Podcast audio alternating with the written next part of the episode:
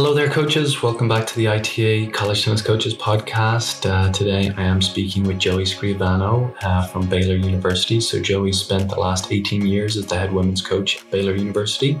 During that time, he has amassed 11 regular season Big 12 championships, as well as two Final Four appearances, along with countless other accolades. In this episode, we discuss how he stays ahead of the curve on all things player development related, his process for planning practice, why he videos all of his practices, and how tennis has become so influential within the Baylor Athletics Department and Waco community. I'd also recommend uh, you guys listen to the webinar with Josh Goffi and Kevin Epley from the University of South Carolina, as they also get into their ideas around planning practice and player development. So, uh, hope to see you guys on an upcoming webinar. We have several more planned throughout the May, month of May and into June. And uh, in the meantime, enjoy my conversation with Joey.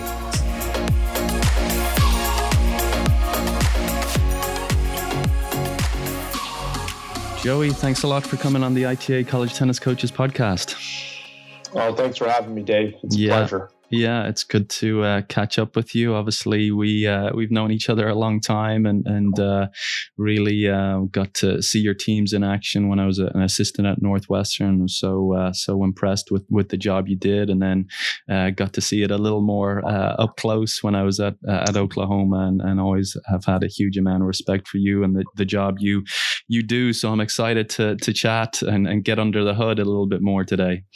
Oh, well, thanks, thanks again for having me, Dave. And yeah, the the, the respect is mutual, and uh, I, I, definitely prefer having you working for us as a coaching association than competing against you. So I, I, appreciate that. Okay, well, thanks, Joey. Well, look, um, you know, like I said there, I've I've uh, I've always felt like you're a little bit ahead of the curve in regards to to player development. I, I thought you were an early adopter of using cameras, analyzing footage, scouting opponents. Um, you brought Craig O'Shaughnessy on, on early, and uh, you know, uh, sh- kind of shined a light on his brain game research. Um, you know, and and we're having conversations with him before a lot of other college coaches coaches understood the the power of the work he was doing. But um, why do you think uh, that is, and how do you continue to stay on top of the things that you believe will help your players develop?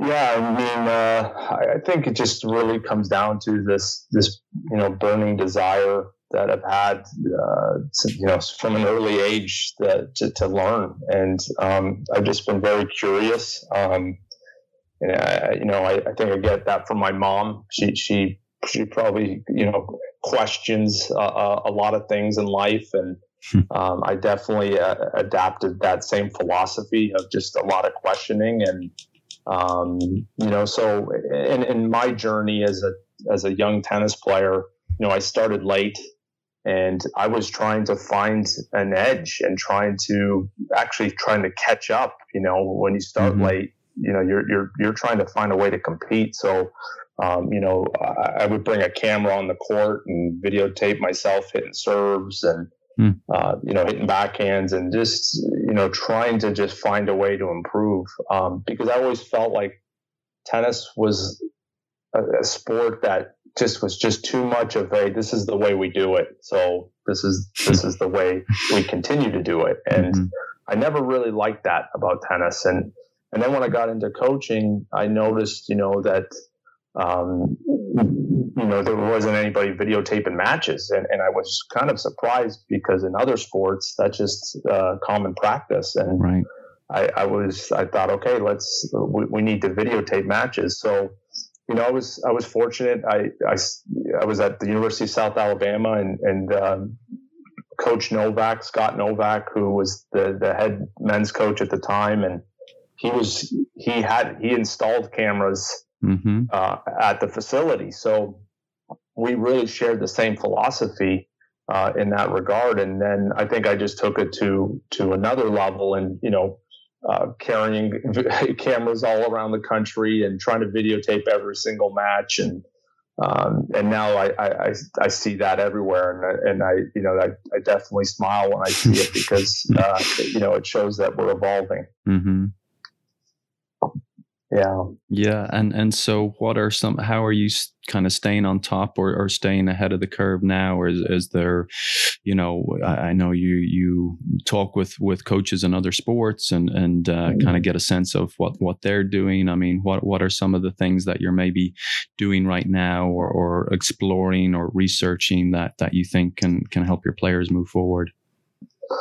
Yeah, um, you know, I, I, a lot of it is just uh, observing and just watching a lot of tennis and uh, and other sports. You know, I, I think I've learned more from football uh, than I have tennis in the last you know five years. Um, mm. Just with the way football is evolving, and you can see how uh, you know Big Twelve football has has moved into the NFL, mm-hmm. and and think you know just just these trends and these patterns that are happening in other sports and and, in basketball you know the three point line has been around since you know i think 1980 but we're finally now the the coaches are starting to really figure out what a game changer that rule change mm-hmm. was and and now they're figuring out how to take advantage of it so um, I think I'm just, you know, trying to observe other sports, learn from other coaches, mm-hmm. um, you know, ask a lot of questions. And, and, you know, in college tennis, we have uh, just an, an amazing group of coaches. You know, I, I love watching how other coaches are, are training their players and, and just the, you know, the way they're playing and, mm-hmm. and, and really just studying it and, and just trying, you know, to, to, a, to see how that can work for us and and uh, and you know going through a lot of trial and error. You know, I'm I'm really not afraid to try and fail, um, and I've done a lot of that. Uh, so it's just I feel like that's the best way to learn. It's mm-hmm. just you mm-hmm. got to go through that painful process of trial and error, and um, and you know the more you study something, the the more layers that that start uh, coming. You know, mm-hmm. like it's it's it becomes like a black hole. And yeah. I feel like that's what's that's what it's like to study the, the sport of tennis. It's just a never ending journey of learning, and mm-hmm. um, and I just try to just keep that going and never just be mm-hmm. complacent. So right. Um, so how do you evaluate what's working? I mean, is it is it pl- player feedback? Is it results? Is it you know um, feedback, say from an athletic trainer in terms of injuries or something like that, or or how, yeah. how are you evaluating when you've made a change? Maybe you've you've uh, seen something else from another coach or maybe from another sport, and you're trying to adapt it to, to your team. How, how are you evaluating its success or or its failure?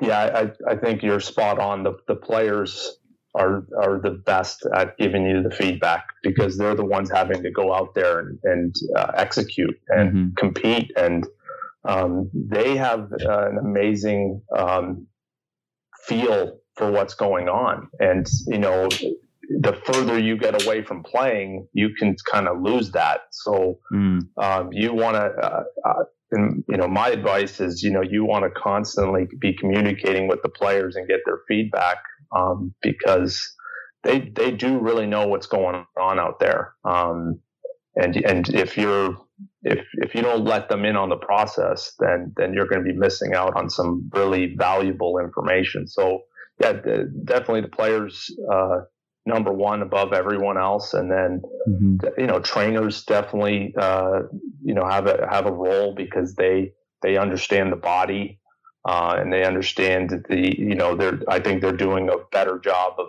of understanding, you know, uh, load management and, mm-hmm.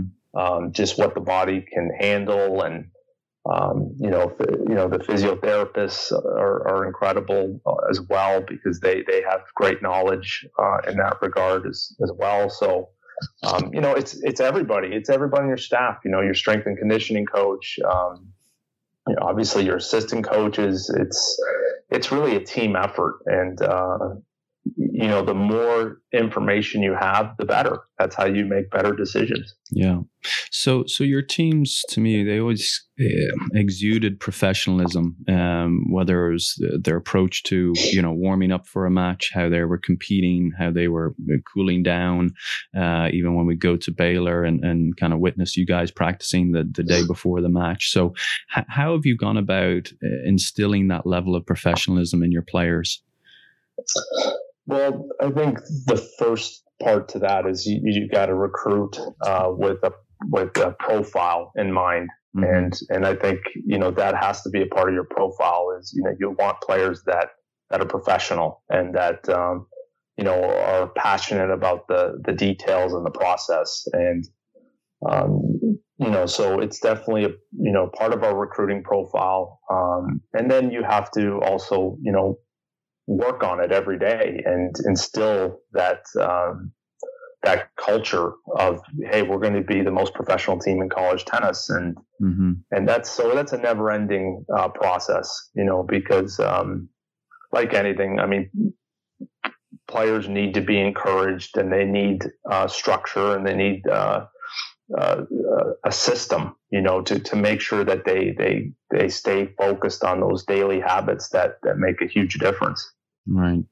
Right. And and so when you're recruiting players, I mean, is it just really kind of watching them from a distance? Um, you know, is it is it in your conversations with them? Is it uh, conversations with, with coaches and, and, and parents or or players they've competed against or something like that? Or, or how do you go about um, you know figuring out uh, where they fit in your profile?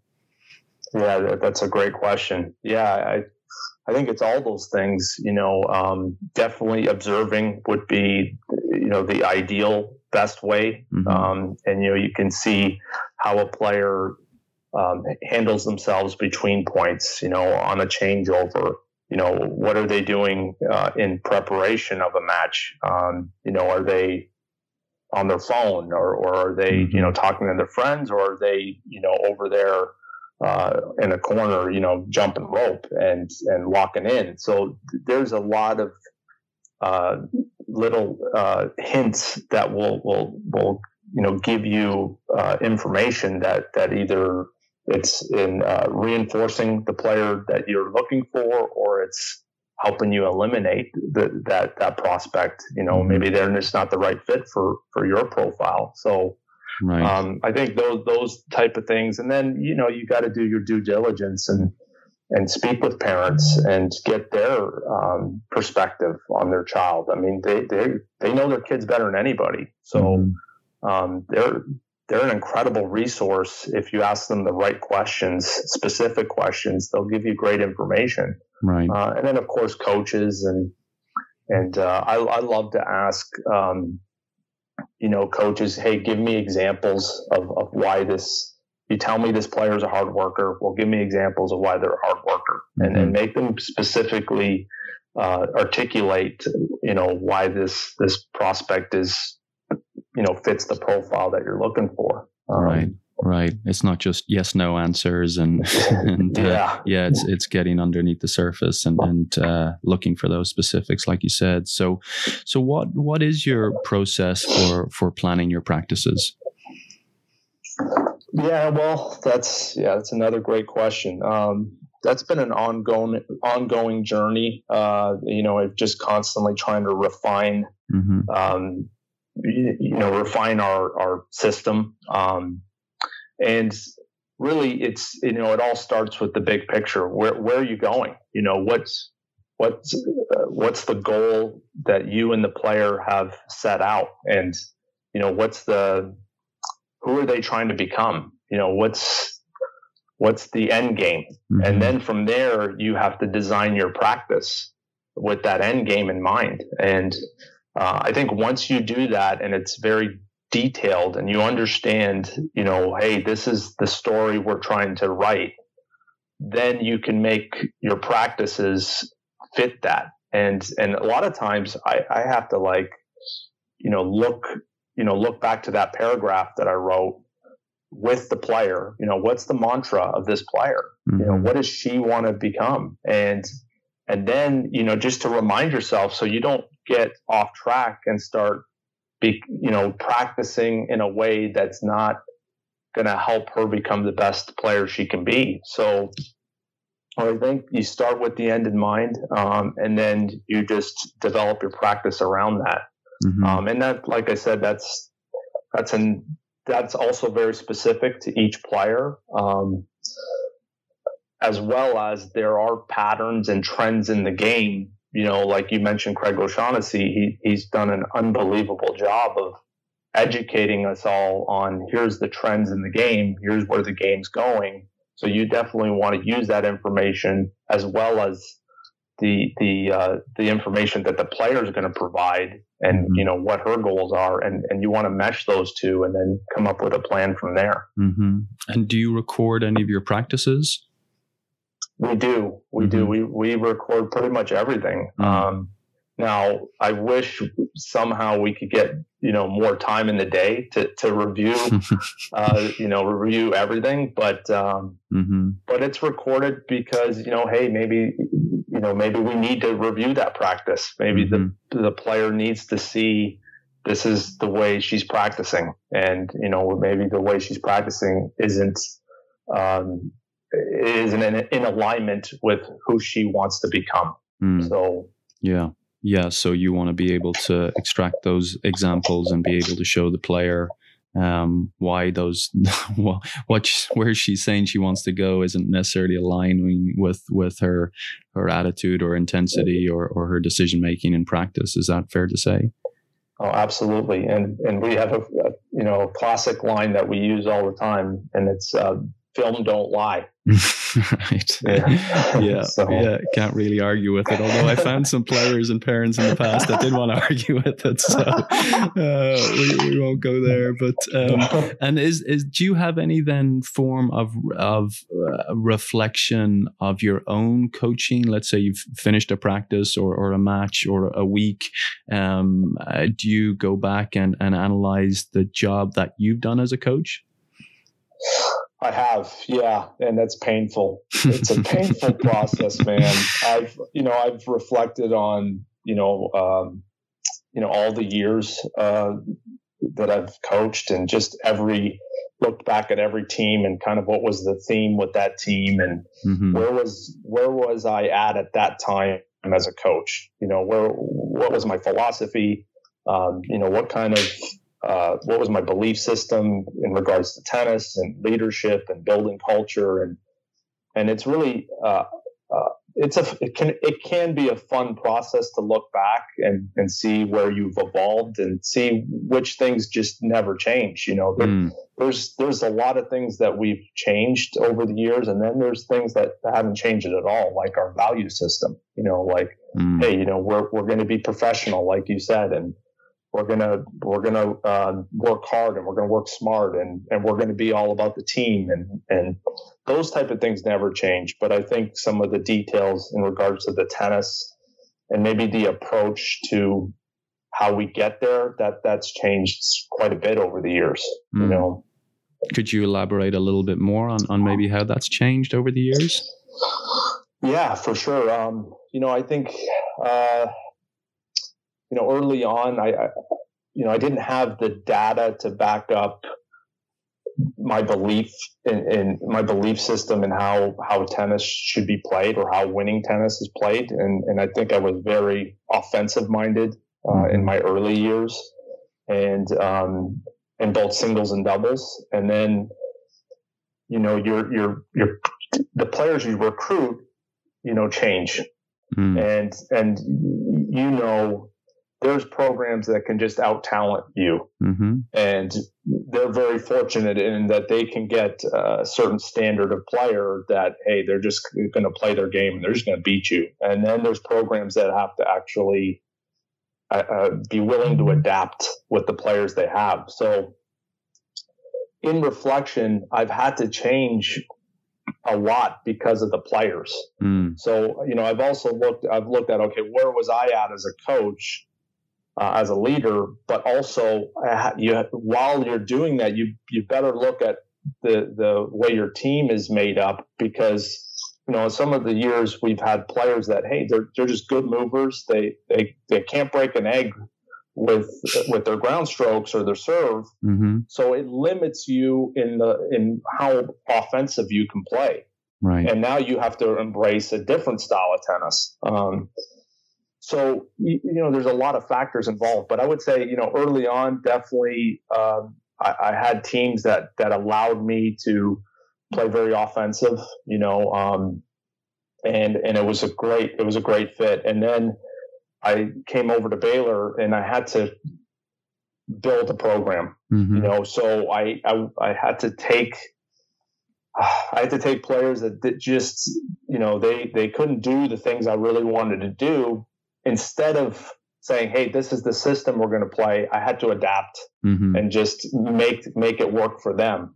Um, and then as we were able to to recruit, uh, you know, stronger athletes, um, then we were able to get back more offensive again. So, long story short, uh, you know, the, we've had to adjust a lot. And and i think if you're at um, you know if you're at a program where you're you know year to year your your um, your talent level may may change you you're going to have to just adapt and make the most of it. So right. um, okay. yeah yeah. So, what what is maybe the biggest hindrance you face when it comes to developing tennis players? I know it's a tough question and it's, it's individual sport, but if there is one yeah. theme that's kind of um, you know that that you really struggle with or bang your head against the wall a bit when you're when you're you're trying to develop tennis players and and you know how do you go about finding solutions to to that challenge or that hindrance? Yeah. Well. It's a great question. I mean, I, I that's that's definitely um, it, it's a very complex question, but mm-hmm. you know I think the number one thing is that you you got to get yourself out of the way, um, and and I've you know I, why I think like uh, all coaches, you know, our ego can get in the way, and and you got to remove that, and uh, it's your your ego is definitely uh, an enemy in, in player development. Mm-hmm. Um, so you you definitely have to remove that and and have a lot of self awareness of okay, am I it, it, might, you know, it, it, let's say a player, you're struggling with a player and, and, the improvement isn't happening the way you would hope. Um, you know, you, you can't, you can't let that affect you and, and let your, you can't let that become personal you you got to just understand that hey this is a part of the process and maybe you're not doing a great job of teaching it. You know maybe, maybe mm-hmm. you need to to to change what you're doing. And um, you know every mistake that i've made uh, in regards to player development is i would say ego is a big part of it. And and i've had to really uh, work on on making sure that um, that you know that that my ego is is is not a part of the equation. And mm-hmm. and I think so so that's that's number one. And then number two you know you're you're dealing with young people you're dealing with human beings. Um, you know their motivation is constantly changing you know. Um, there is so much um, there there's just so much uh, uh, uh, external forces that are a part of this process. And you know if they're if the people around them are getting hung up on on them winning or losing, that's right. going to really affect the player development, as you know. Mm-hmm. So so it's this combination of of uh, you know where you where you are as a coach, and then where are they as a player, and you got to make sure to get that mm-hmm. uh, in alignment and get everybody on the same page. Yeah. So has becoming a father, you think, uh, helped you with that a little bit in terms of getting the ego out of the way and and recognizing that that uh, these these players are dealing with a, a, lot more complex issues. Has that has that changed you at, at all as a coach, or uh, have you had time to reflect upon that yet? Yeah, well, that's interesting. Yeah, I mean, it, it definitely um, has given me a different perspective. You know, I think I, see my kids and, and I'm, I think, okay, one day, you know, they're going to be in sports, I hope.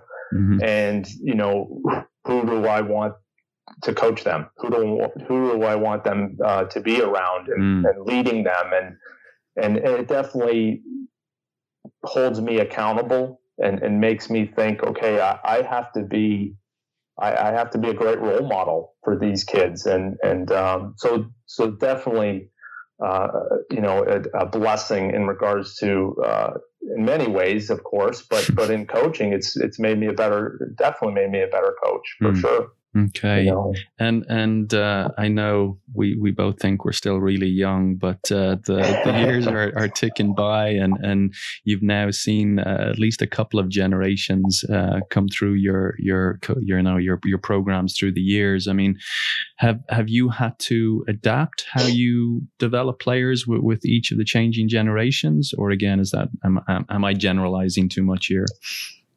No, I think you're you're spot on. I mean, you know, that this generation is is very different than the last. I mean, we have uh, held, held, you know, handheld computers uh, with us 24 hours a day, and and that makes a difference. I mean, and then we have social media, where you know there's there's great pressure on these kids to be everything. You know, they they they have to be, you know, professional athletes and they have to uh, look a certain way and they have to have you know uh, a great social life and mm-hmm. there's just an incredible amount of pressure on this generation uh, more than ever and and and it's all to be perfect.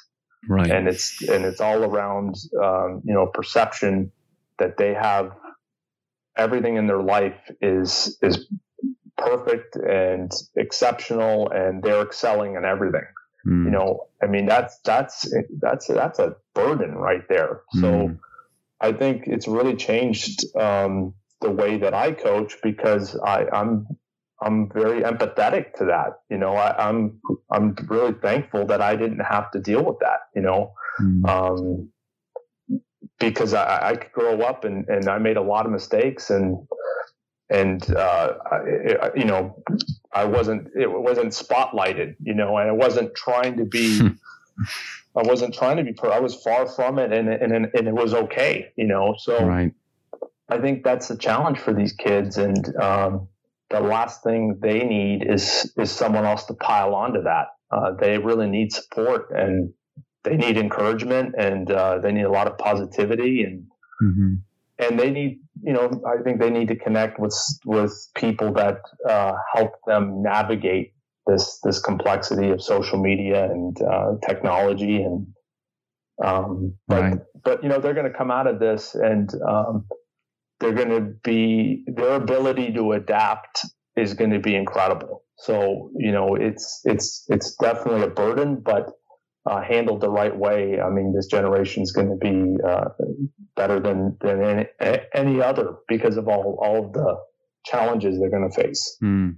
Okay, I, I, like your optimism there. Um, no, it's good. Um, so, other than player development and recruiting, where do you spend the majority of your time? Yeah, I mean, um, you know, the job is is um, it's it's you know pretty complex and it's getting more complex. So you know i i really try to spend any extra time i have on on staff development um, because you know it's not a one person job. Mm-hmm. and you really need your assistant coaches to uh, to really help you. I mean you they they need to be great leaders and they need to have the same philosophy that you have. And uh, they got to help you with with player development and mm-hmm. this is mm-hmm. just not a one person um, uh, job like maybe it was you know 20 30 years ago you know you you got to have um, superior uh, staff and and I feel like you know you got to same as recruiting you got to really work hard on bringing the right people in and then you have to find the time to develop them and um, mm.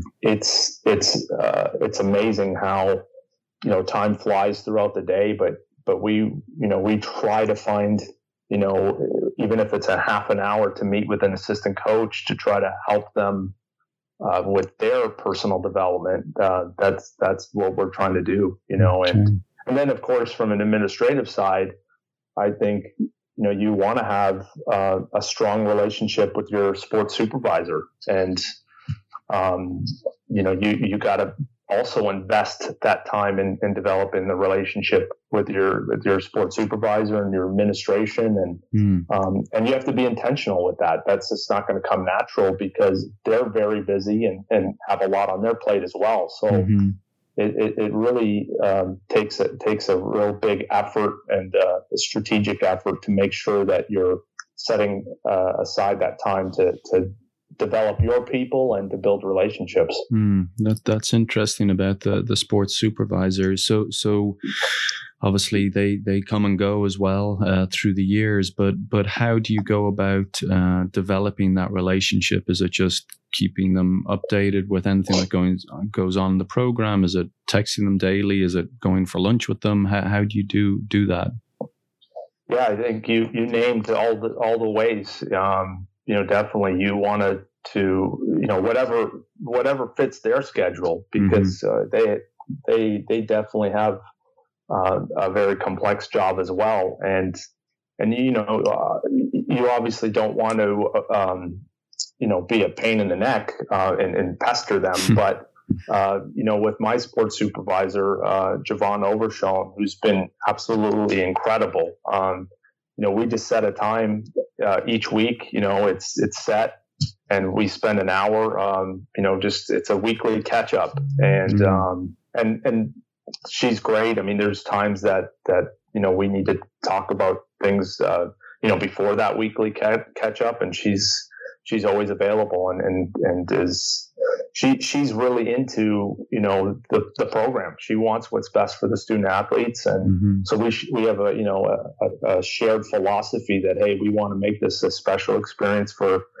for our student athletes, and and she knows she's a part of that. So, okay. um, but but I think yeah, I think that's more important than ever that that you have someone that's that that's on board and really understands mm-hmm. um, you know the challenges of of being a student athlete and being coach and and you want someone that um, that understands that and, and is all in on on helping you make make this experience special. Yeah, no, that that's really interesting to hear. I think it'll be surprising for for a lot of coaches. I think sometimes it's it's that that relationship is is one that causes a lot of frustration uh, for coaches, but it, it doesn't necessarily have to be that way if if the communication lines are open all the time and and like you said, you're intentional about um, how you're navigating that relationship. Um, so uh, that's that's really great advice. Um, so uh, you know, early, you know, early in my coaching career, like I said, I feel like yourself and Matt Knoll, you know, you you build,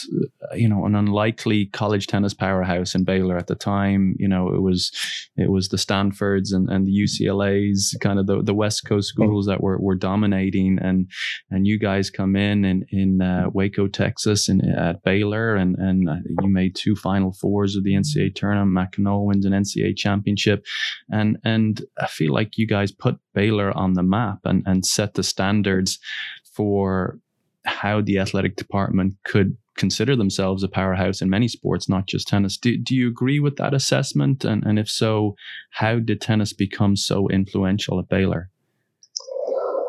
Yeah, I think, um, you know, the, the, the, first step is that you have to have uh, an athletic director that, that sees the vision and, and has the vision, you know, and uh, we were fortunate um, that uh, you know Tom Stanton, who was the AD that hired me and Matt, you know he he had a vision that he wanted to be the best in tennis, and and that you know that started with facilities, and and then it you know it translated into you know uh, hiring coaches, mm-hmm. and then from there it kind of snowballs. Um, but I've I've been incredibly fortunate because I've I've only worked with ADs that have seen the value in the sport of tennis, and they've they've really bought into the vision of you know trying to win an NCAA championship, and and they've been incredibly supportive. So you know, I, I worked for Joe Gottfried at the University of South Alabama, and they had a great tradition in tennis before I got mm-hmm. there. But he, you know, he he saw something in me and gave me an opportunity to be a head coach, and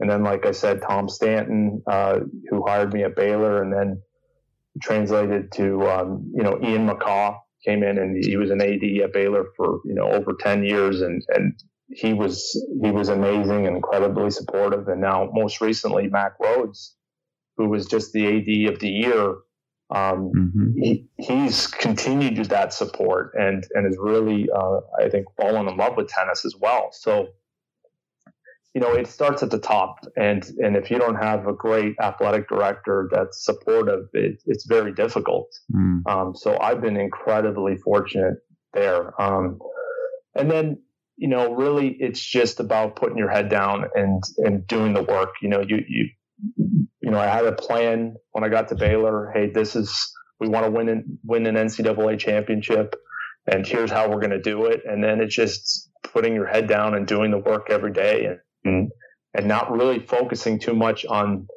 the the goal and just putting it all into the process and um, and that's that's really all that we've you know that's all that I can say I've done mm-hmm. is just try to do the job and uh, there's a lot of ups and downs along the way you know I've been at Baylor 18 years and and we've had a lot of success and but we've also had you know there's moments that's very challenging and you just gotta stay the course um, and mm-hmm. and you know I, I don't know what the how much influence it's had on other other programs at Baylor but um, but I definitely think that um, you know it, it, it, starts at the top, and and if you have great leadership, then everything else will will come into place. Okay, so so how can we help other tennis programs maybe have similar levels of influence within their athletic departments? Is there anything that you guys you feel obviously you've you've you've had great teams there and, and challenging for, for national championships, um, you know, and, and a, I, I don't know how many Big Twelve championships, a, a, million and three at this stage, but um, you know, uh, other other than that, um, you know, what what else are you doing, say, within the community that that is allowing you to uh, to have uh, have such a high level of stature within your athletic department? Yeah, that's a great question. Um, well, you, you, know, I think the challenging part for for all the the coaches, you know, they're all at different uh, programs. I mean, they're you know they they have they have different challenges, you know, and and not every program in college uh, tennis can win a national championship or even win a conference championship. So, so you know, I really empathize with these coaches that you know they they're coaching and they don't feel like they can go win, which they they think, well, I have to win to have an impact on my athletic director or to have an impact in in the community or or athletic department. And I, I just don't believe that's really the truth. It definitely helps, mm-hmm. but I think if you can build a great program that that has a, a really healthy culture, and you're developing, you know, young leaders and people can see that your your team is is a is a first class you know team with with amazing student athletes i think everybody can see that and everybody can see when when kids are competing hard and they're giving their best. Mm-hmm. And a lot of times you can, a lot of times when you're losing, you that's the ultimate test. You know, how are your players responding when you're not having team success? They can still win a match uh, without actually winning the match. Mm-hmm. You know, and and I noticed that. I'll give you an example. You know, when Matt Rhule came to Baylor, you know, our, our football coach who's now with the Panthers know, his first year he was one and eleven, and I went to every I went to every home game and I watched every game, and I would tell my wife, I said, this guy is going to build. Um, uh, he's building one of the best programs in college football. And she's like, what? You're not, are you not like looking at the score? And I'm like, no, I'm watching the, I'm watching the way his teams are competing and I'm watching the interactions on the sidelines and I'm watching how are they handling the you know how are they handling the loss and and the the piling up of losses? So you know i would say just every coach you, you got to build the culture and you got to really invest in in having that that first class um, program that everybody can see. You know have your kids doing great in school. I mean there's no excuse that your kids aren't aren't graduating obviously and having really high GPAs. I mean, that's something that's mm-hmm. in your control. You know, um, the way they they uh, they they just act in, in the weight room and around the the, the uh, the athletic department or the university. I mean, there all those things you can have influence over. Right. The other thing, you know, and this is something we started about ten years ago. Uh, you know, we have uh, uh, tennis clinics for for uh, it's for young players for basically kids you know from ages four to to 14 you know. Mm-hmm. we have free clinics before every home match and it's a grassroots tennis program and you know our staff gets involved. We have club tennis players that uh, are a part of the university that that help volunteer their time and and we really try to connect to the community and that's something that I, I feel like every tennis program um, can do and should be doing. And this is a great way to add value to your program. Now you're going to have, you know, people in the community singing your praises about, hey, this is what what you're doing outside of competing in a tennis match. You're you're trying to give something back to the community, and I think athletic directors uh, they I, I know they they notice those type of things and, and they make an impact and mm-hmm. those are all controllables. You know, we can all do these type of things. So, mm-hmm. uh, so that's something that I, I would say that everybody should be doing. Yeah. So, so if there's a coach out there listening and, and they're thinking about how, how do they maximize their, their facility and, and show their athletic department that they're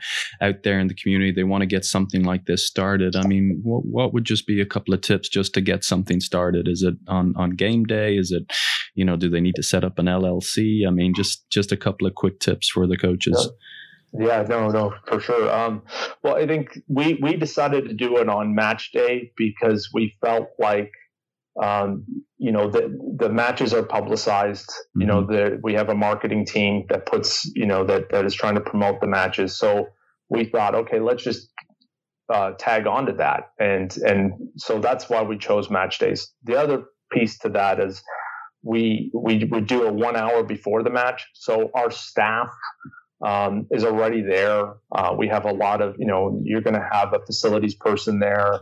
You're going to mm-hmm. have athletic trainers there. You're going, you're to have a lot of support staff from the university, which is a good thing when mm-hmm. you're obviously hosting a clinic, um, just from a liability standpoint. Uh, so you have some people there that can that can help you, you know, maybe set up the additional nets or, or help you with the equipment, taking it in and out, and and then of course, you know, a bonus is that the kids and like we do it while we're warming up. So a lot, so the clinic is going on and, and, you know, we have six courts, two, two courts we use for the clinic. And then the other, uh, the other two courts we're warming up and then the opposing teams are warming up. The kids can see mm-hmm. these really great, amazing student athletes, you know, playing this you know beautiful sport and they're they're like loving it. They're looking over and then they're emulating what the what the mm-hmm. players are doing. So we felt like it would just um it just made a lot of sense to just do it on match day because we we had the infrastructure in place to to do that. Yeah. And then you know the next step is you know you well the first step is you know obviously sit down with your compliance office and and make sure that they understand what you're what you're doing and and they'll they'll help you you know they'll walk you through um, you know I think that you know you can't have prospects be a part of the mm-hmm. the clinic and there's some things like that but um, but yeah I think everybody you know sees the value in this and they're going to be more than uh, willing to help you know so mm-hmm. you know administration you know compliance and then and then having your people uh, your staff and your players get behind it or are the, the three three main steps that you, you need to do. Very good. Okay, well, that leads us into our rapid fire round. So, you ready for this, Joey? Yeah, um, okay, what is a book that made a major impact on you as a coach? Oh man, that's a tough one. Um, I'm going to give you four. I'll do them as fast as I can because take your time. I can't. I can't do it. I can't do one, but um, mm-hmm. You know, uh, Bill Walsh's The Winning Edge. I mean, that's just a manual for coaching uh, and and administration. I think every coach should have that book on their desk and mm-hmm. look through it on a weekly basis. Um, it's just it's just incredibly in depth and um, it's it's definitely a, game changer. Um, you know, there's there's a book called The Slight Edge, mm-hmm. and uh, you gave it to me about ten years ago.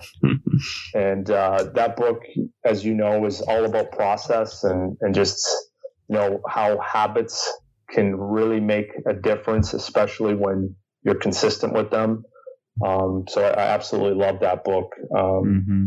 And then uh, Gridiron Genius came out about a year ago, and uh, Michael Lombardi, who has become a good friend of mine, uh, that book is just amazing. I mean, it's all about leadership and how you build culture, and mm.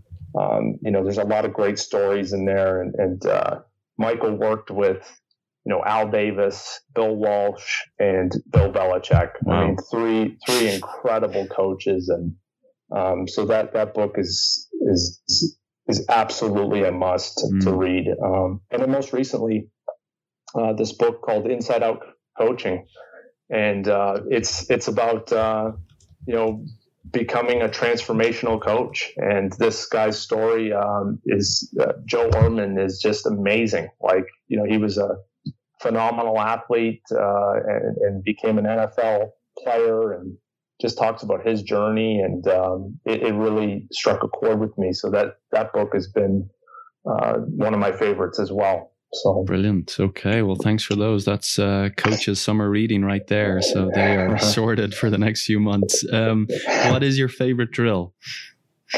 anything with a serve and return, I'm all about it. Mm. Um, so, so just starting everything with a serve and return every chance you get. Yep. Yeah. yeah. Okay, I'm with you there. Um, name one thing you've changed your mind on in recent years, whether it's in coaching or in life or both. Man, oh, I mean, I, I'm I'm really not afraid to change.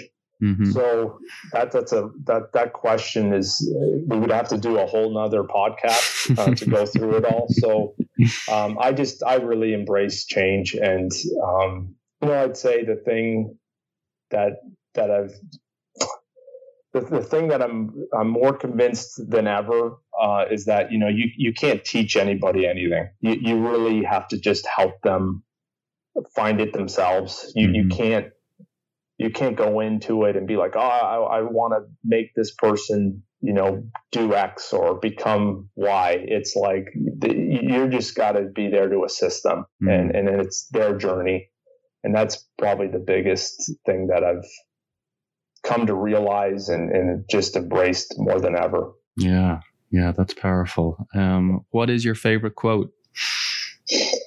Oh man. Um, Probably, I mean, yeah, probably, you know, I think it was in the, the book, um, how to, how to win friends and influence people. Um, it's some, it was a, a quote like, um, you can't get honey by kicking over the beehive. And, um, I just love that quote and it's, and it's just so true. Mm-hmm. Okay, cool. And and what is one lesson you hope all your players have learned by the time they leave Baylor? Well, I, I hope um, that they they you know leave with with much stronger leadership skills, and they understand that um, you know being a leader is, is very hard, um, but it's it's you know, it's something that they have to continue to embrace and, and, and try to grow and learn. And, uh, and that's the biggest thing. You know, we're, we're really um, intentional about developing leadership in our players. And um, if they can leave and, and continue that journey, um, then, then yeah, then, then I'll feel like I've, I've done my job. Very good. Okay. Well, Joey, I think we did it. How'd you feel? Dave. It's always a pleasure talking to you, man. We, we could do this for hours. Yeah, so, yeah. Thanks for having me on. No, definitely. Really appreciate your time this morning. Uh, lots of, of great advice here for, for our young coaches. So I'm excited to push this out. So you keep up the great work, and I hope to see you uh, somewhere this fall. Absolutely, man. Yeah, you hang in there. Okay. And I appreciate you, Dave. Thank you. Thank you, Joey.